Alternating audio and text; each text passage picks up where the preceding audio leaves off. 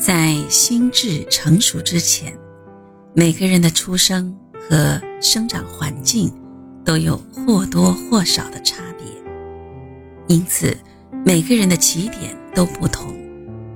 虽然起点能够影响一个人一时的境遇，但不能决定一个人的一生。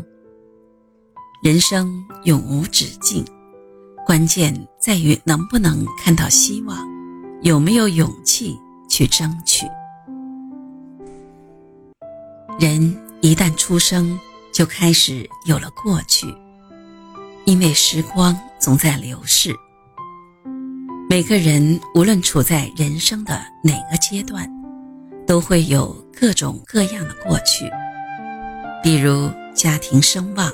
社会地位、资产积累、生活状态等等，无论是好是坏，都该坦然面对，走好人生的每一步。洛克菲勒便是一个乐于面对现实、坦然面对过去的人，对过往并没有太多的兴趣。一个人只有敢于坦然面对自己的过去，才能更加坦然地面对眼前的生活。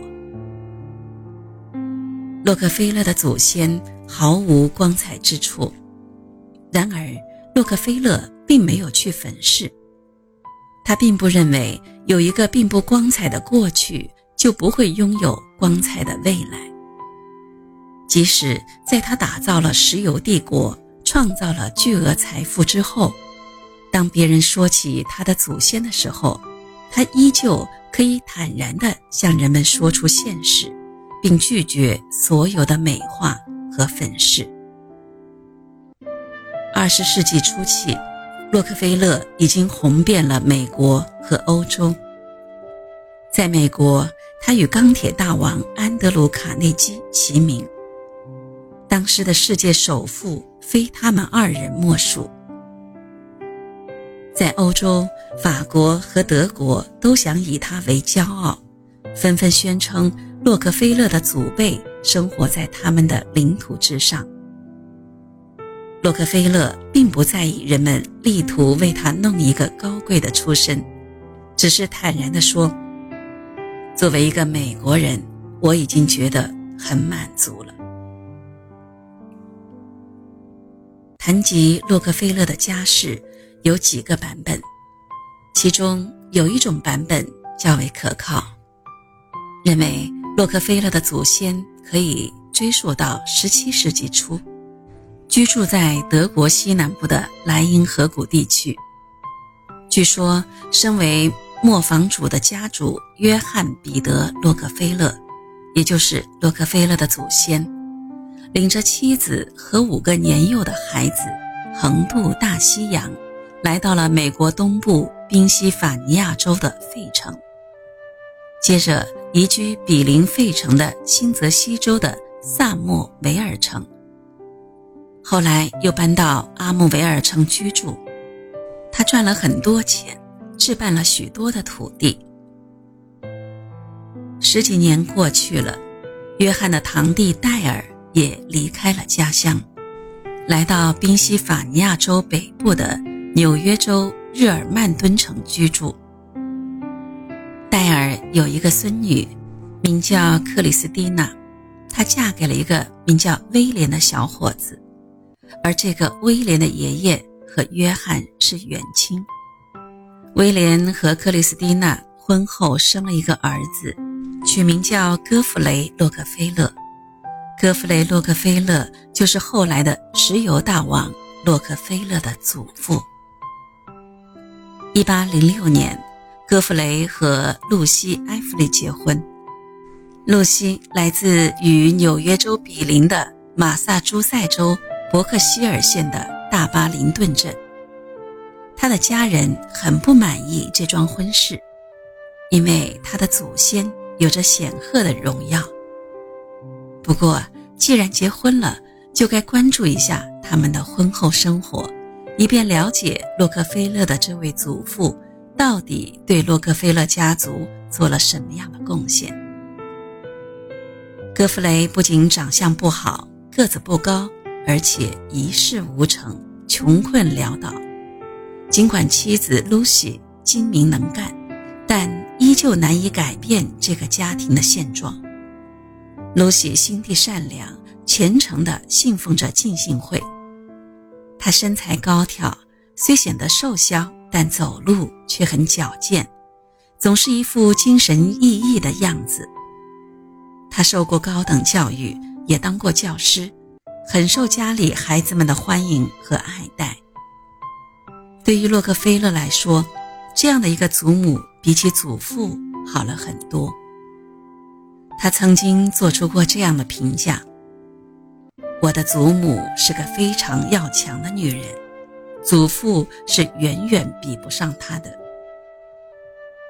露西身体很健康，为洛克菲勒家族一共生了十个孩子，其中洛克菲勒的父亲威廉·埃弗里·洛克菲勒在家里排行第三，于1810年在纽约州。格兰杰出生。戈弗雷一边务农，一边做些小生意。不过，在做生意的时候总是亏本，但他并不吸取教训，一点儿也不安分，依旧四处折腾，带着家人到处搬家，最后搬到了利文斯顿。从洛克菲勒家族的档案中可以查到。在一八三三年前后，戈弗雷一家驾车西迁。至于原因，众说纷纭。最终，他们来到了纽约州的西部，到达了目的地里奇福德镇。在这里，洛克菲勒家族拥有了六十英亩的土地，但这里的土地基本上是没有人种过的荒地。土地上的石头太多，土壤很少，必须进行艰苦的开垦才可以种植。从洛克菲勒家族得到的土地最高处看下去，整个山谷尽收眼底。尽管视野开阔，风景优美，但这并不能改变洛克菲勒一家人的生活现状。他们寄生在一栋简陋的小屋里，虽然每天从早到晚不停地在荒地里劳作着，贫瘠的土地并不能给他们带来和付出成正比的收获和财富。他们依旧过着艰苦的生活。一八三九年七月八号的夜里，威廉·埃弗里·洛克菲勒。请来了一位接生婆，在里奇福德一间长十英尺、宽八英尺的卧室里面，威廉的妻子伊莱扎·戴维森生下了一个男孩。这个小男孩就是后来成为美国石油大王的洛克菲勒。洛克菲勒出生之前，洛克菲勒家族经历坎坷。就是在这么一个普通，甚至是四处迁徙、难以安居的家族中，洛克菲勒凭着自己的努力白手起家。洛克菲勒读书的时候，在和同学相处的过程中，就已经开始坦然地面对家里的贫穷，勇敢地接受现实，不因贫穷而觉得低人一等。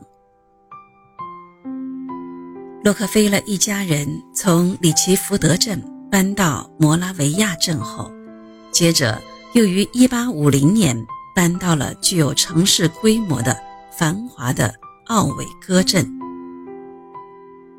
在奥韦戈中学读书的时候，该校的学生大多都是富裕家庭的孩子。洛克菲勒非常重视和城里出身的孩子们的相处。他说：“这样对乡下的孩子们来说是非常有利的。”洛克菲勒从来不抱怨家里穷。一次，摄影师在给学生们拍照的时候，不愿意把洛克菲勒和弟弟威廉拍进去，说他们的衣服太寒酸了，影响形象。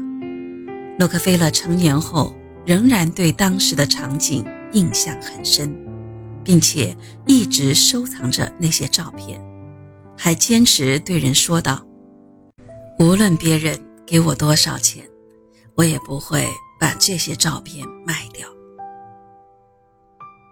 洛克菲勒就是这么一个敢于接受现实的人，纵使面对的境遇再艰难，他也从不抱怨，因为他知道抱怨起不了任何作用。他的成功不是因为抱怨，而是因为接受现实并积极进取。或许。